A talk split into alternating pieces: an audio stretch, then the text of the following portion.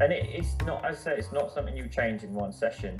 You know, beliefs um, and behavior. You know, training is, is a behavior, and behavioral change is hard. Yeah. You know, it's really complex, and it, it's I find it fascinating. But you can think about, you know, maybe something yourself. So, uh, certainly, things in my life that I am motivated to change. I know it would help me if I changed them and yet I still don't change them. Yeah. You know, and, and and why why is that? You know, um, I actually worked with a with a guy recently, really lovely guy who um, he works in behavioural change. He's a lecturer in okay. behavioural change. Yeah. So he knows all the theories of change inside out, way better than I ever will.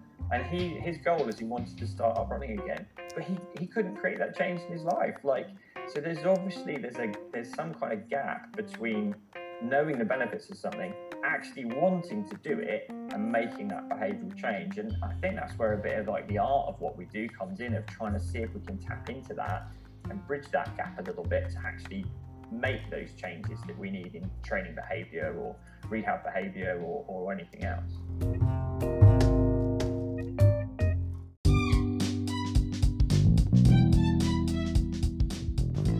Welcome to the Run Culture Podcast.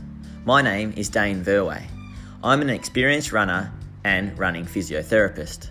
I created this podcast not only so I had an excuse to talk running each and every week, something that I love to do, but more importantly, this podcast gives me the opportunity to interview fellow runners, friends, and health professionals in a relaxed and easygoing format. This podcast is designed for the everyday runner, so we can all live, learn, grow, and enjoy everything there is to running together. I hope you enjoy the show.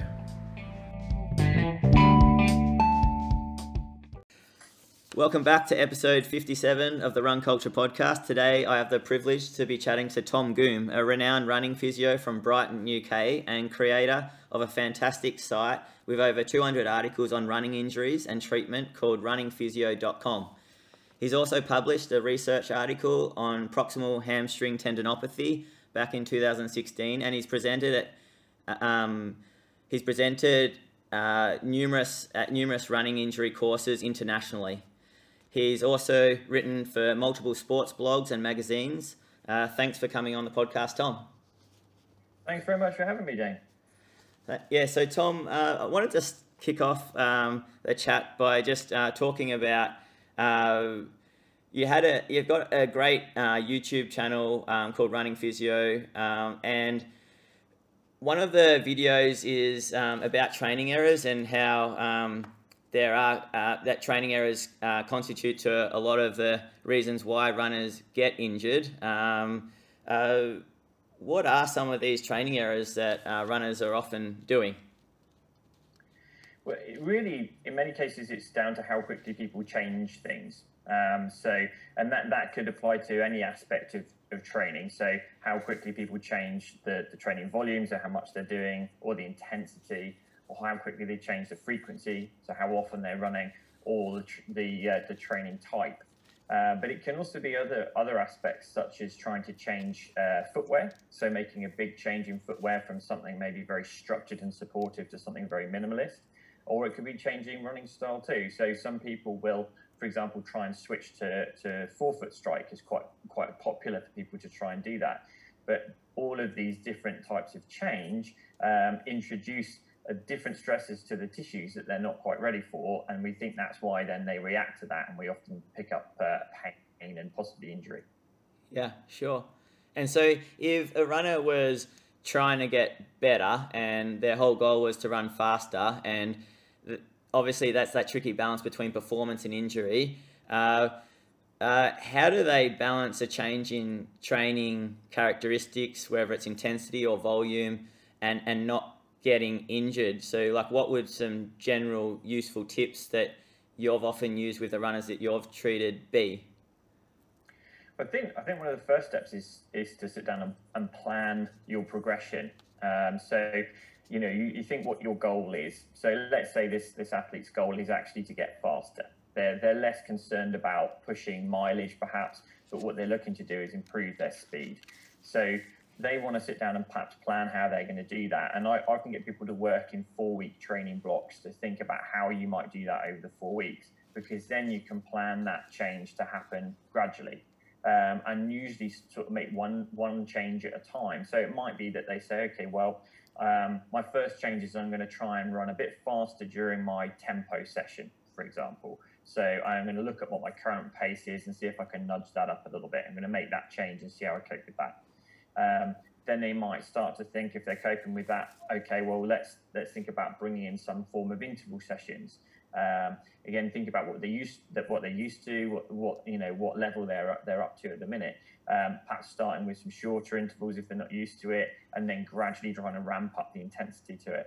So you know, sort of sitting down and really planning how you're going to implement those training changes is really important. But in planning the training, I would also encourage people to plan the recovery because that's the kind of balancing act that we have. The harder we train, the harder we need to recover. So they might think, okay, well, I'm going to, in this four week training block, I'm going to really try and push my intensity and see if I can up my tempo speed. I might start to introduce more track work, but also I'm going to really focus on my recovery.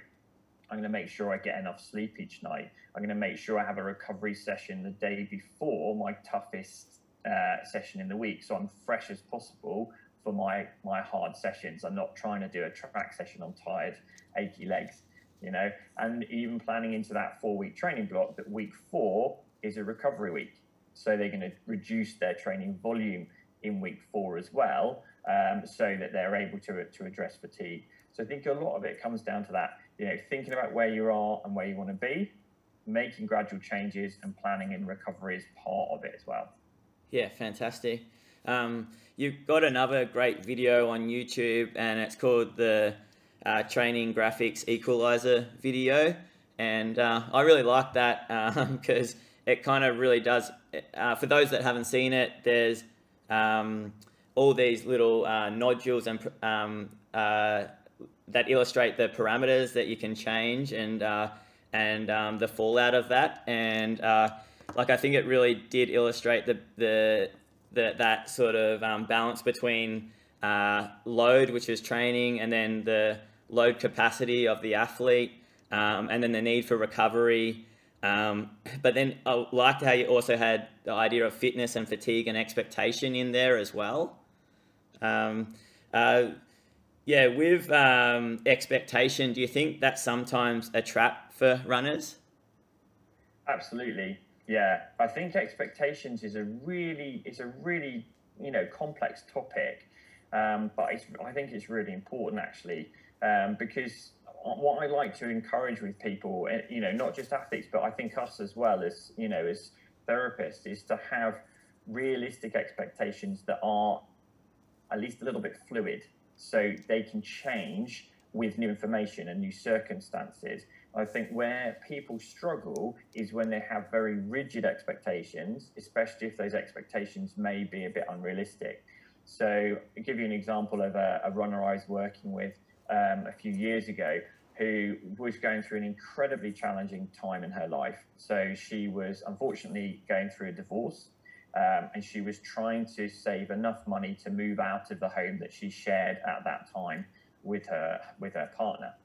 In order to move out of the home, though, she needed to work a lot to get the money. So she was working 80 plus hours a week, you know, often doing, you know, night shifts and then having to do some work during the day. So she's got this huge workload. She's got very little sleep. She's very, very stressed. There's all this emotional turmoil going on in her life. And yet she still expects herself to PB the marathon she's training for. She still feels, she still fully expects herself to get her best ever time in that. And, and that's a situation where those expectations have stayed completely rigid. She's not adjusted them to those really challenging circumstances. And so that's creating a lot of distress for her. Um, so what what can we do in that situation? Well, we, we try and encourage her perhaps to be a bit kinder to herself, have a little bit more self compassion, be a little bit more flexible in those expectations, um, and, and maybe ask the question of herself: Is now, amongst all this turmoil and challenge, the best time to push myself hard for a, for a personal best? Might there be a better time to do it? And can I then take the pressure off myself a little bit? So I think you know that illustrates how important expectations are, but it's not always easy to create that fluidity. It, it's not something you can change in one conversation. It takes time and it takes an athlete really reflecting on themselves, I think. Yeah, I, I think that's um, such a, a brilliant point, and it's an element that I've really struggled as a physio with, um, and it's um, being able to sometimes get a runner to um, uh, uh, rest or, or alter their training um, at times. Uh, uh, if a runner isn't listening um, to like um, your advice, what what have you found um, has been a great way to uh, try to get them on board, especially if uh, altering their training really makes sense with with the injury that they've got? Yeah, that's a good question. A very good question. There's no easy answers here. I don't want to. I don't want to pretend that. Yeah. oh, yeah. It's easy. You just yeah. do this, and it's fine. No yeah. It's not. It's not. I, I, think it's it's trying as much as possible, and I'm sure you'll you'll be good at this because you're running yourself and you know how important running is to people to, to start with empathy and say, look, you know, I completely understand why this is important to you. I, I know you've got this goal. And also, you know that they have to have some drive. There needs to be a little bit of rigidity in their expectations of themselves in order to perform because you, you've got to have a little bit of that to get yourself out and train when, when you're tired and, or when it's wet and when you really don't want to. So, you know, you, you can kind of recognize that some of those characteristics that, that maybe make it hard for them to change are also what makes them quite a good athlete. Yeah. So so I think we come in at that level, lots of empathy, lots of understanding, and we ask them, you know, what they what they believe about their training. You know, what why do you like to train like that? You know, what what do you feel is really valuable about this? You know, how do you feel about a, a recovery week? You know, what do you feel about doing an easy session? And it's when you ask these questions, you often discover the beliefs in there that drive the training. So they might say to you, well, I don't do recovery sessions. What's the point? I like to push myself 100% in every session. And then that gives you the opportunity to delve into that and say, well, actually, that's not that helpful for you, you know? Um, there's actually some, some, nice guidance from people like Stephen uh, Seiler's work, um, you know, saying that we probably should be doing about 80% of our training at low intensity, maybe as little as 20% as high intensity. So you can have that conversation around it and actually show them an easy session, still a valuable session it, it just depends how you plan it into the into the week. So I think it's about delving into those beliefs, starting to discuss them, trying to reframe um, some of these training decisions to show that rest and recovery and low intensity work is actually valuable and helps them achieve their goals. We've got to bring it back to you know what what they're coming to us for. You know, we keep showing them that we're there with them to achieve their goals, and this is part of that. It's not it's not going against their goals; it's going for, you know towards them. Um, so I think I think that's really quite important. It's also a bit of talking to people about short term versus long term, because I know how it feels as as a, as a runner in the middle of training for something that you can feel pretty antsy about missing one session. Yeah. You know, it, you know, you're used to that routine. Oh, I've missed that session. It can bother you but we we can recognize that and say, okay, well, this isn't about this one training session or even this one training week. It's about your long-term goals, and the best way to achieve those is with consistency. So we're better off making some short-term changes now that keep you running in the longer term and keep that consistency than we are just getting this one extra run done that you really want to do, or just getting this one extra week done exactly as you want, and then finding you can't train for four weeks because you're too sore. Yeah, yeah, no, that's so true. Like, um, and I've, I've found that actually um, as well. Like when you start to have the conversation that look, if you sort of do these changes, it might mean that it's just two days. Um, uh, whereas if you keep going and ignore it, then yeah, you might be looking um, at you know four, six weeks or more. Um, and yeah, that's it. That's yeah. it. And it, it's not, as I say, it's not something you change in one session you know, beliefs um, and behavior. You know, training is, is a behavior, and behavioral change is hard. Yeah. You know, it's really complex, and it is. I find it fascinating. But you can think about, you know, maybe something yourself. So, uh, certainly, things in my life that I am motivated to change. I know it would help me if I changed them, and yet I still don't change them. Yeah. You know, and and and why? Why is that? You know, um, I actually worked with a with a guy recently, really lovely guy who um, he works in behavioral change. He's a lecturer in Okay. behavioral change. Yeah. So he knows all the theories of change inside out, way better than I ever will.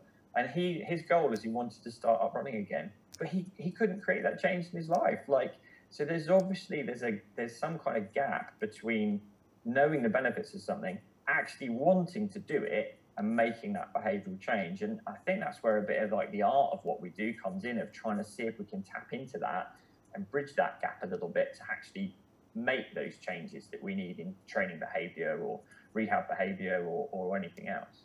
Yeah, I've- I'm actually coaching a, um, a young runner who he'd admit himself that um, over the last four or five years he's probably overtrained and um, trained uh, too hard um, and and too much and uh, probably raced a bit like that, like gone out too fast and and his results have probably suffered from it. Um, and then it's just been the last six months where we've trained less um, and probably easier, and his results have he's really flourished. And I think it's taken that I like for him to actually see how much better he's running, for him to actually buy into it, and um, that's helped the behavioural change too. Um, that positive reinforcement. Yeah. Absolutely. And th- those examples as well, Dane, like those are so, so powerful to share with other athletes because, you know, we're, we're obviously in a, you know, a science led profession. So for us, like anecdotes maybe aren't, aren't so powerful because we want evidence. But for runners, actually saying, well, look, here's this athlete who's in a similar boat to you. We trained less. We focused on the quality of the training and the recovery, and look how much better his times are Yeah. you know that's actually probably as powerful as anything else we can say to people so i think it's worth having in the back of your mind when you're working with athletes a few good examples of where somebody has done well with the approach that you're you're advocating and, and cross training is another one um, you know when we're encouraging people to maybe replace some runs with cross training and um, I hope I'm remembering this accurately, but I think James Cracknell a few years ago did the Marathon des Sables, and he um, he actually had a hip injury and couldn't run for six weeks prior to, to the event. So he cross did no running at all, just cross trained on his bike for six weeks. And I think that year he was the highest finishing British male, despite the fact he'd done no running at all for six weeks. Yeah. So those are quite good stories because patients are like, oh, crikey, like a high level athlete can get away with doing no running for six weeks, then maybe I can do it for a couple of weeks, you know? Yeah, yeah. It's um, I mean, I'd even admit it myself. Like through my junior sort of running, um, I overtrained and I ran too hard too often.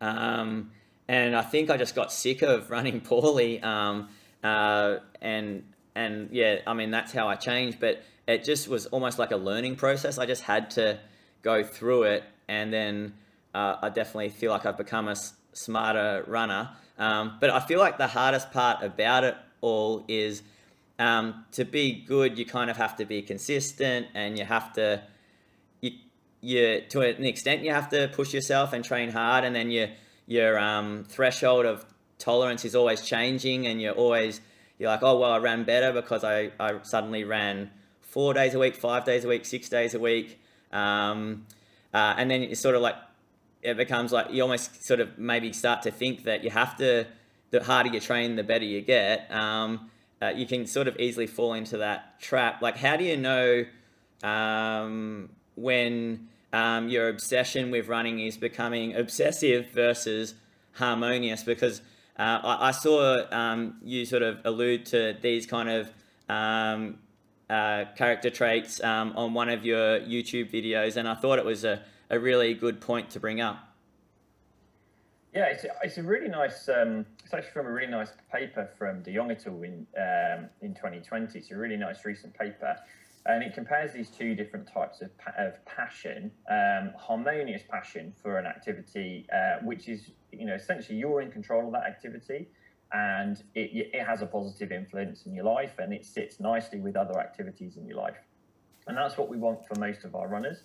But you can have this obsessive passion where the activity is in control of you. And one of the things is that you, you're really going to struggle to stop. Um, so it, that's a sign for me, a flag. If someone in clinic, if you, you're suggesting some training changes and you immediately get that, you know, that resistance to it, e- you know, even even if you're talking about s- very small change in there, like immediately putting the, the walls up, Um, so if you you know if you if you are an athlete and you feel like perhaps the running is starting to control you a little bit more than you being in control, you struggle to stop or cut down, and if it's starting to have a negative impact on other areas of your life and you're still not able to change it, those things should make you think, okay, possibly I've become a little bit obsessive for this and I need to start to, to change my relationship with running a little bit.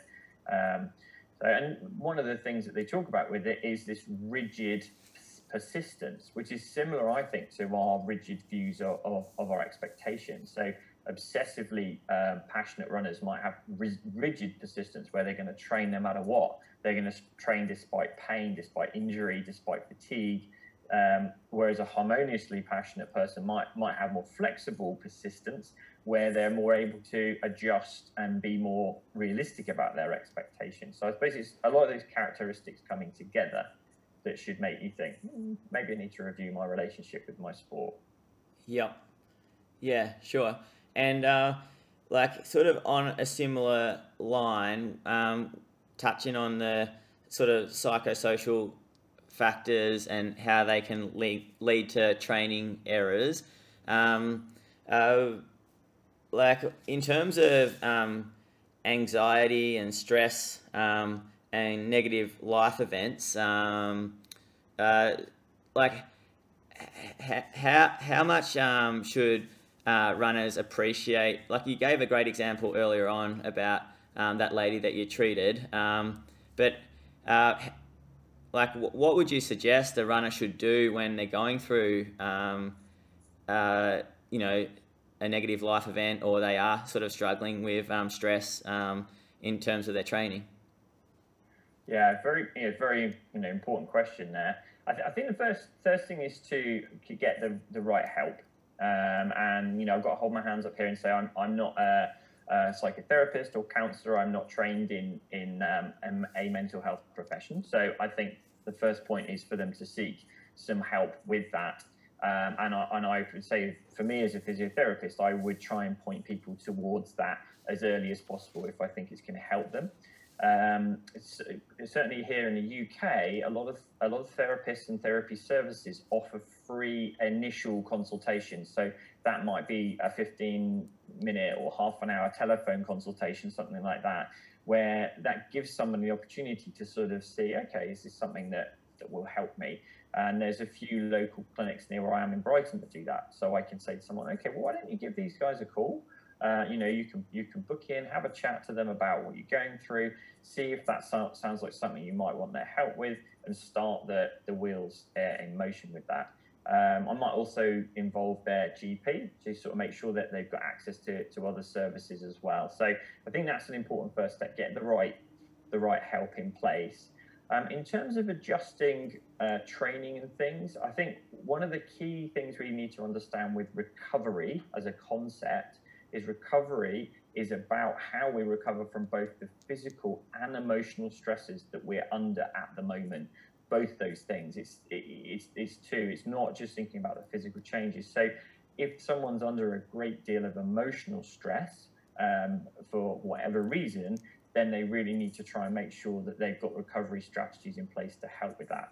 So that will include obviously sleep. Sleep is fantastic for both physical and mental well-being, but it may include other emotional recovery strategies like relaxation techniques, um, like mindfulness potentially. Um, it might include, you know, reaching out to, to family and friends. It might be about thinking about the stressor. You know, what's the driver of this emotional stress? Is it that your work-life balance is all over the shop? and actually you need to have a little bit of a look at that because it's quite hard you know to, to use relaxation and mindfulness to calm things down if you have a very stressful work situation that inflames it on a regular basis so i think you get those recovery strategies in place and you have a little bit of a think about how that person's training at the moment and whether they're coping with it and whether we need to adjust that and focus on reducing things for a little bit or even just having a recovery week.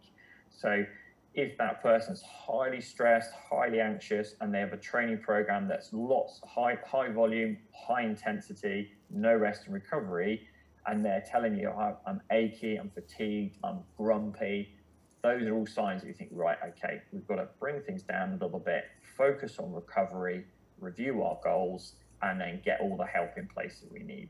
Yep. Um, and have you seen runners where they often come in in that kind of state um, for that particular runner that is highly stressed and going through, you know, a tough time, um, and uh, they've been looking for a pathology um, and and trying to um, link that to the pain. Um, uh, and uh, you know, and there might be like a certain element of overload, but um, there's been a degree of heightened pain because of their life stress. Yes, yeah. a- absolutely, absolutely. There, you know, this is one of the things where it, it, the more you can get to know your athlete, the better. And I appreciate that's maybe a little bit of a vague term, but the working with someone, chatting to them, learning about their life and about them and about why running is so important. It takes some time, but you you start to get to know them and you start to get an idea of the picture um, and and what is the key driver. Um, so you know, we had a, a, gentleman recently who's a runner who his training hadn't really changed a great deal. Um, so it wasn't really a great deal of evidence of training error. Um, his strength tests were pretty good. Um, his running gait was was fine. There was nothing in that.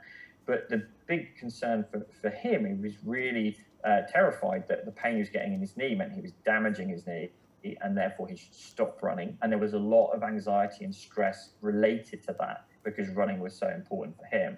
So while we talked about obviously training load, strength and conditioning, etc., a lot of our time was spent talking about his knee and sort of talking about the fact that running wasn't damaging for his knee and that his pain wasn't a sign of damage and actually that his knee was strong and stable and would respond well to running. Um, and I think with each individual, you you pick the the type of information that's going to be most relevant for them. And this was a gentleman who was in the middle of his PhD, so he's uh, very very familiar with research. So I actually was able to say to him, okay, well, here's some really recent research research papers all about how running actually doesn't harm the knee, how actually runners have a lower uh, incidence of osteoarthritis, which you can engulf and read and simulate and actually challenge and change that, you know, those ideas around pain. So yeah, I think as you get to know runners, you can work which is the area you're going to focus on. And so you didn't train, he, you didn't change his strength or training. You focused on education and like, did his knee pain improve? Oh yeah, absolutely. Yeah. He did really well. Yeah. I mean, we did we did include strength work, um, yeah. but it was mainly about education. Yeah. Um, I, th- I think it's it's it's very very rare. I don't not sure if it ever happens that someone comes in and their issue is purely just one thing. Yeah. You know, it's just psychosocial, nothing else. That's all it is. Yeah. Because we're not humans are complex. Uh, you know, everything's interwoven. Um, but also, you know, we, we know that there's quite good evidence that, um, you know, strength training um, can actually help to improve performance. Um, and generally, that having a stronger leg is, is usually a good thing as far as our knees are concerned. So I'll say, okay, well, you know, let's reframe this pain in a more positive light, but let's get your legs nice and strong. You know, yeah. let's see what knock on effect that has for your performance. You know, it's really going to be a win win doing that. Yep. Um, You've got another great video um, on your YouTube, and it says um, how to get stronger in 15 minutes, um, three times a week, um, as a as a runner, um, and the benefits benefits of, of that. Um, and I th- think a little bit of the information was, yeah, came down to a, a, study in 2018 by Schoenfeld. Uh, uh, I thought it was a really good video because I think some like a lot of runners just want to run, and um, you made strength training sound um, practical and and um, appealing in terms of um, it, it sounded sustainable. Um, yeah, do you mind just going into what you said in that video? Yeah, um, so so that's it. It was a really interesting paper in, uh, as you say, Schoenfeld in 2018. Um, well, what they did in that study, just briefly, is they, they looked at the effects of different uh, volumes of exercise um, to see if they made a difference in terms of improving strength. Um, and what they actually found in that study is that if you train for just 13 minutes three times a week, you could improve strength and endurance. Um, but there's a real key part of that study, and it's the, it's about the intensity at which they got people to work. So, and I think this is often the missing piece of the puzzle for runners. They'll often go off and work uh, maybe for a long time at a relatively low intensity and not get much benefit. So, one of the things they did in the study is they said to the people with, that were doing the weight training that you need to reach uh, fatigue or failure at between 8 and 12 reps. And if you're not doing that, so if you're getting to 13, 14 reps and you're still not hitting uh, fatigue, then you need to up the load. So that's one of the key things. We want to work people hard enough that they're getting fatigue within that kind of rep range. So, you know, I usually say to a runner, keep it really tough at 12 reps, something like that. Now, because then you're working at a sufficient intensity, you don't need a huge volume, hence why 15 minutes can actually be enough to get you stronger.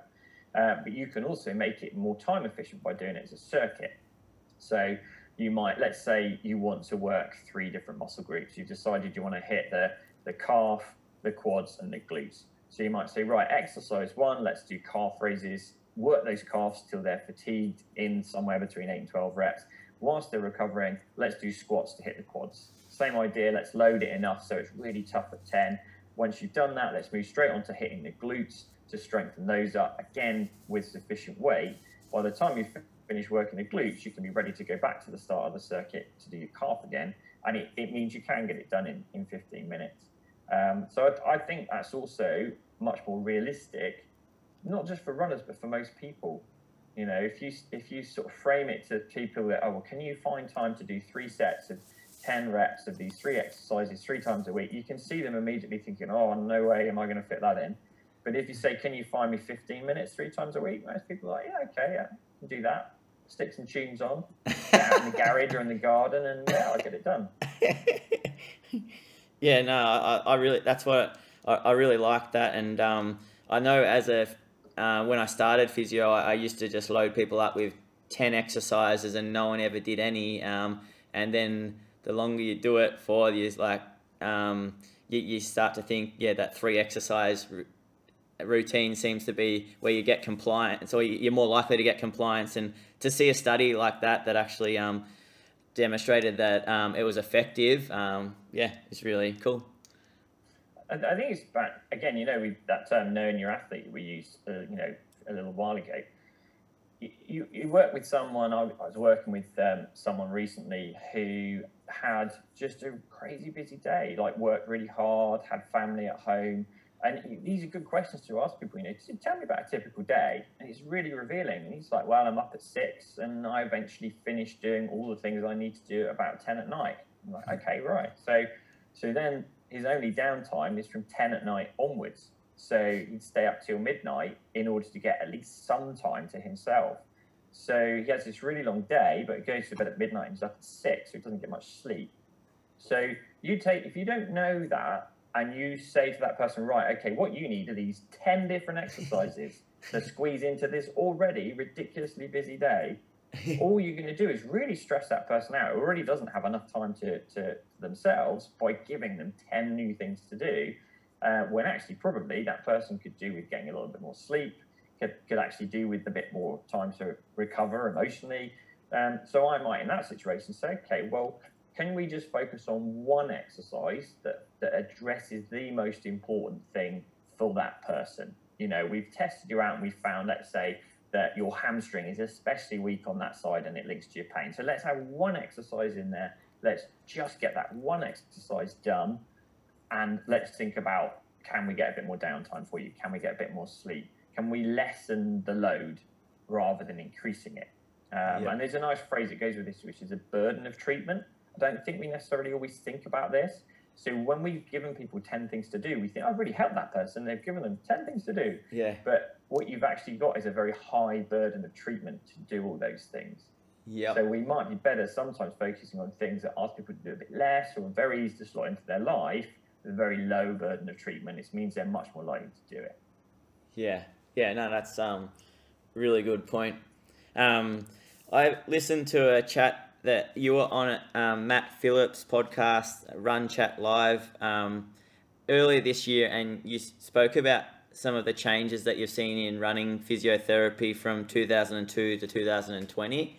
Um, and one of them was um, uh, the biomechanical changes, how um, there was a, a craze where a lot of people were trying to change their running to forefoot strike. Um, I wanted to sort of go into like how, how much do you focus on biomechanics in runners, um, uh, and uh, yeah, where do you see biomechanics fit into the whole um, injury um, management sort of um, structure?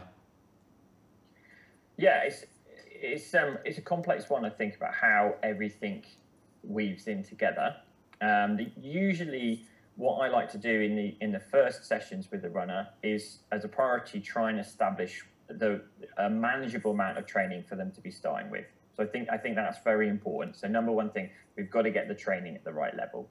You know, the easiest way of reducing the stress on the tissues to a manageable level is by training modification. Always going to be a bit more difficult with things like biomechanics. And I'll usually want in that first session for the patient to go away with a good understanding of their problem, at least at least enough for them to start managing it, and we'll build on that over sessions. And I might want them to go away with with some rehab-based exercises to start strengthening things up. So we get those things in early doors. Um, it's usually maybe session three, maybe even sometimes a bit later that I might say, right, okay, we've got we've established what's a manageable training program for you and we're planning its progression. You understand the condition. You've got some rehab exercises and, and they're at the right level for you. You've thought about your recovery. Now we're going to look at the biomechanical side of it and see if we can adjust it. And, and that can fit within the, the kind of biopsychosocial management of runners. It doesn't have to be either or. You know, bi- biomechanics are part of this. If your reasoning process is that someone with pain um, has tissue that's more sensitive to load, if you're reducing the load on that tissue by altering their running gait, that can absolutely fit within a kind of more uh, biopsychosocial approach. Uh, but it just depends on how you're framing it to the runner, because what you don't want to do is leave that session feeling there's a lot wrong with them. So we take that reasoning to the next step. When we're doing the gait analysis, we're looking, is there anything in this person's running style that may place more stress on this sensitive tissue? And can I change it? And that's that's as as complex as it as it needs to be. So sometimes the answer is no. You assess their running gait, and there isn't anything in their style that you feel is putting a lot more stress on that sensitive tissue. In which case, we really highlight that to the runner and say, no, your running gait is fine. Pick as many positives as you can to highlight. And these these aspects are all really good. There's nothing you need to change here. Let's just focus on building up your running and getting you nice and strong. Uh, but sometimes you will see something. So let's say you've got someone who has um, lateral hip pain that you think is down to some uh, irritation of the gluteal tendon. And you see when they're loading, there's a lot of hip adduction, there's a lot of contralateral pelvic drop, which we think is going to put more provocative stress on that gluteal tendon. We don't want to sort of highlight that in a very negative mechanical way, but what we can say to people is, um, okay, so if we if we try and get you to perhaps reduce that hip movement a little bit or reduce that pelvic movement a little bit, it's going to be a bit more comfortable for you to run it might reduce the stress on that sensitive tissue. So he's not demonizing their running style, but it's just saying let's make a couple of little changes to make it more comfortable. And I think that's how it can how it can fit in to that model. Um, yeah. You know, because the downside is if we're too biomechanically focused, you can send people away with a lot of fear and concerns, and it reinforces that kind of old-fashioned biomedical model. So we've got to fit it within the bigger picture. Yeah. So yeah, with with with pain. Um, uh, like um, I've, I've read a slide of yours where you've sort of said there's the input um, and then there's the processing and then the output. Um, and um, with the processing, you listed things um, like experience, um, so what the runner might have been through in the past and their beliefs, um, their mood on the day, their feelings, and their expectation.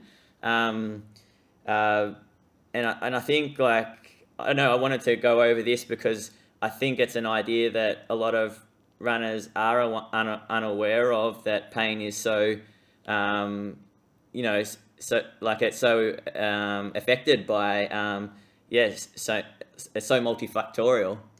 Mm.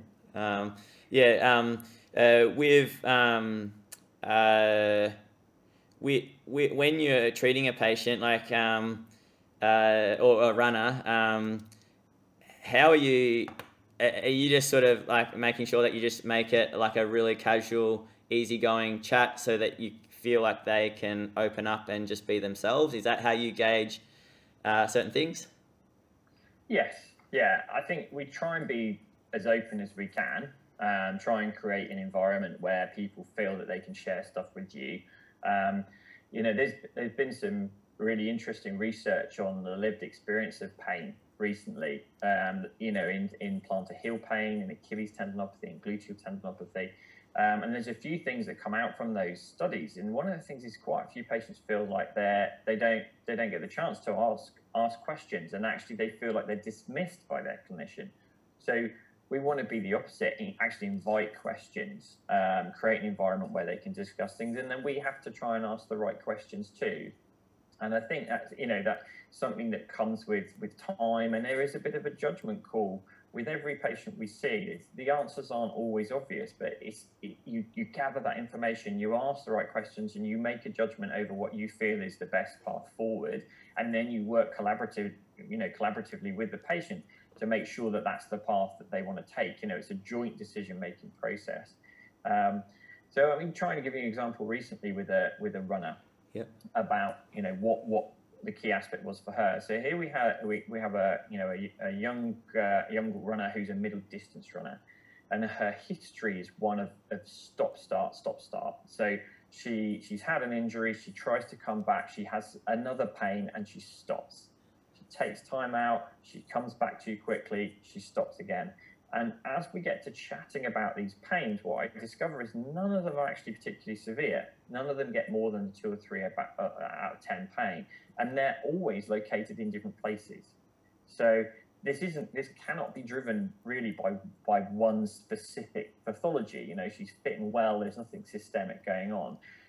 And my reasoning process is okay, well, what we need here is consistency we need her to understand that these pains she's getting don't mean stop, but they do mean maybe that we need to build up in a slightly more progressive way, you know, in a more structured way that is, isn't so much sort of boom and bust um, and rushing through it.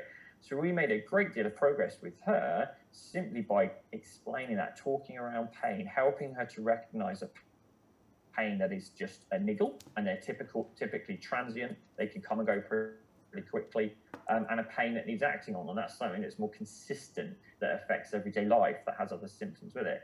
And just simply that discussion has allowed her then to progress from not consistently training for 18 months to, to now really quite quite quickly she's got up to doing track sessions, tempo sessions. She's progressed really, really nicely. And I think largely because we've helped her, you know, understand pain um, and, and not react to it you know, yeah. not reacted so well. And we have had pains during that process. In the early days, you know, she was she was concerned, but we were able to say, okay, well, let's talk about it. Yeah, you've got you've got a you've got a tight hammy today. Okay, so you know, what, why do you think that is? Well, I pushed myself in the tempo session last night. Okay, you know, um, but I had tight hammies because I'd gone out and raced 10k over the weekend and could barely barely walk, you know. So I was able to say, yeah, we're in the same boat here, but I, am still going to go for a run in a couple of days because it's just a tight hammy. It, it's not sign of damage, and it'll actually probably feel better for it. And starting to get that process going. Okay, yeah, this isn't something I need to worry about. A bit more recovery. Try and keep some running going. Keep that consistency and build that robustness. Yeah, I've certainly seen that with a few runners where they've sort of um, got to this state where they feel like they're a chronic rehabber, and um, for a, a, year or two, they're just injury after injury after injury, and um, and then they just lose complete confidence. And um, I've certainly had a few people where they've struggled to decipher what's good pain and what's bad pain. Um, with that, like, how, what are some of the characteristics um, of a niggle, and, and what are some of the characteristics of pain that you probably should listen to? Yeah, that's a good question. So, so you know, niggles typically they're very transient, so they they can come and go quite quickly. Um, they're often quite mild, um, and they don't have many lasting effects to to everyday life. Um, the with a more of an injury, I would look at consistency. It's not something that you know it's just there for a day or so. It's going to stay with you, um, it may, it, and it's going to be a little bit more consistent. It may have more effect on day to day life. So if you're starting to get consistent pain that's there with walking, with going up and down the stairs, with everyday activity, and it's, it's hanging about a bit, that's something that that we should have a look into. Now, it doesn't mean we've got to panic. It doesn't necessarily mean we've got to stop. Obviously, that's dependent on the person but that's something I would be more inclined um, to get checked out and to you know to see whether that we need to change training or what we need to do um, about it really.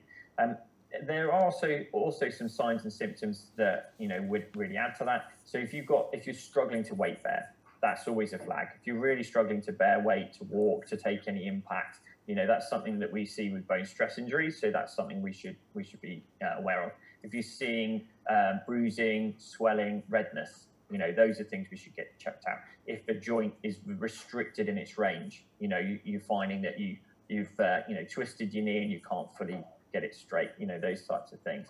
Um, if there's any giving way, any locking, if you've actually had trauma, you know, you've you've rolled your ankle on the run. You know, these are things that that allow us to to know okay, something more uh, more here that we need to look at. So, and it's all about the context that surrounds the pain. You know, if you're looking at a little bit of muscular pain because you've trained a bit more and there's no trauma, that context is one that tells us it's not about tissue damage. You know, it, it's not something that we need to, to panic about. Um, I also talk about um, what we sometimes call wrong number pain, which is um, a nice description from a guy called Pete who uh, does a lot of work in self-management of pain. Um, and what this is is occasionally you get this where you just get this really sharp out of the blue, like, ow, wow, that really hurt and then it goes. Um, and I, I, had it doing my shoelaces before an 18 mile run at the weekend. You know, I thought I'd just do, just, you know, lace up shoes and wow, sudden sharp pain through my hip. You know, this was when I was doing marathon training a while back. It was really sore, really took my breath away, but I thought, well, it seems to have gone. So I'm going to go out and see what this run feels like. Did 18 miles, no bother. Hasn't bothered me again since. So that's a classic wrong number pain you know, what you don't want to do in that situation is stop everything, panic, don't run, don't move, because it would be completely unnecessary to do that. So it's, it's trying to help people change their relationship and understanding of pain and, and being more flexible around it. You know, it yeah. doesn't always mean damage. In many cases, it doesn't. Yeah, yeah. Um, and then um, I've been so appreciative of, of your time, Tom. Um, I, I just got one more question. Um, uh, like I remember you, uh, like you, uh, I read somewhere where you wrote um, about this study by Nielsen et al. in 2012, where um, uh, in that study they, they showed that an increase in running volume um, was more likely to lead to an increase in knee pain, whereas an increase in, in intensity in training was more likely to lead to sort of foot or calf calf pain. Um, so the changes in training characteristics um, was more likely to be associated with overloading different areas of the body. Um, I thought this was like just a good one to talk about as well um, because it sort of gets people to appreciate um, how different types of training can overload different body parts. Uh, that's right. Yeah. Um, that's quite an interesting study. Um, but also, I think as well, it's worth recognising that the evidence to support that is relatively small. Uh, in fact, the evidence to support tra- training change and the development in, of injury is quite small. So, there's a more recent review by Damsted et al. like late late 2018, I think it was, where they they actually did a systematic review and they only found four studies that had really uh, looked at the relationship between running, training, change, and the development of pain. But of those four studies, three of them did find a relationship. So it, there just isn't a lot of evidence there. I, I do think there is a relationship. We just don't necessarily have a lot of evidence to support it. So uh, what I think most important thing to do is is listen to your your runners, listen to uh, to them, ask them about how their training has changed, and see if you can reason through how might that change in training alter the stress on that particular tissue that we're talking about um, and make those links together. And that's part of understanding, you know, tissues and injuries and uh, and what tends to increase load. So um, if you think about, for example, let's say Achilles. Achilles is you know one of the ones that you mentioned there. So if um, you run faster, the calf complex is going to work harder, including the Achilles, uh, because it's one of the main sort of sources of propulsion at endurance speed. So if you're increasing your training intensity, then yes, that could lead to in, increased stress on the Achilles. If you're running uphill, um, that's likely to increase um, Achilles load as well. So if you suddenly brought in a lot of hill work, if you started to bring in hill sprints, that's a double whammy because you've got intensity and you've got the hill as well. And barefoot. Um, so the other thing we we suspect increases Achilles load would be switching to forefoot. Uh, that increases Achilles load by I think somewhere around 15%, something like that. So we're going through that history and looking for things that are going to increase this the stress on that that Achilles that then may be linked to the development of symptoms. And we're working with it, with the athlete about what now is provocative for you. And that's probably more important than theorizing around biomechanics. It's like what hurts at the moment. Yeah, if I do hill running or speed work, that's really, really irritating for it. Right. So those are the things we're going to try and cut down on a little bit. Um, yeah yeah, often with tendon problems, back to back run days are provocative too. So they'll say if, if I try and do mon- run Monday and Tuesday, I'll be quite sore through Tuesday into Wednesday.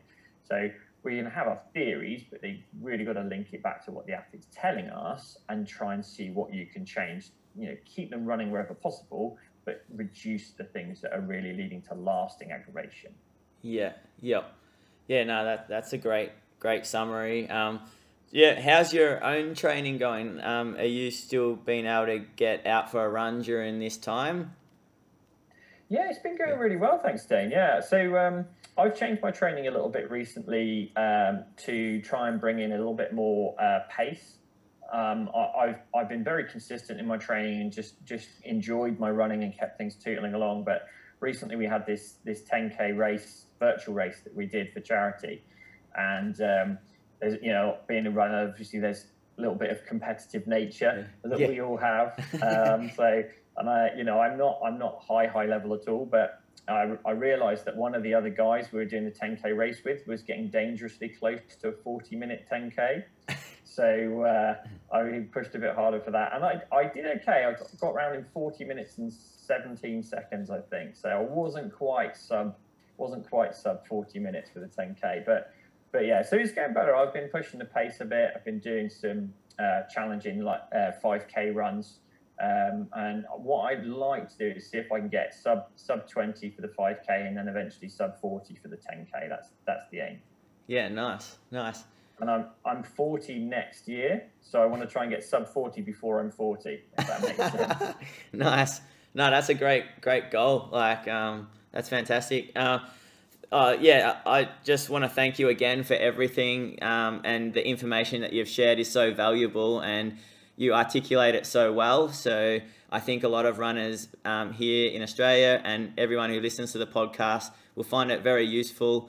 Um, for those that want to find out more about you and uh, uh, where can they go, um, uh, and um, where's best to find you? Thanks. Yeah, thanks, James. It's been really good to chat. Actually, it's um, you know you've asked lots of fantastic questions that hopefully you know should really help runners and clinicians out there. Uh, if people like to find out um, more, uh, then they can uh, go to my web, web website, which is running-physio.com, or say hello on Twitter. I'm at Tom Goom.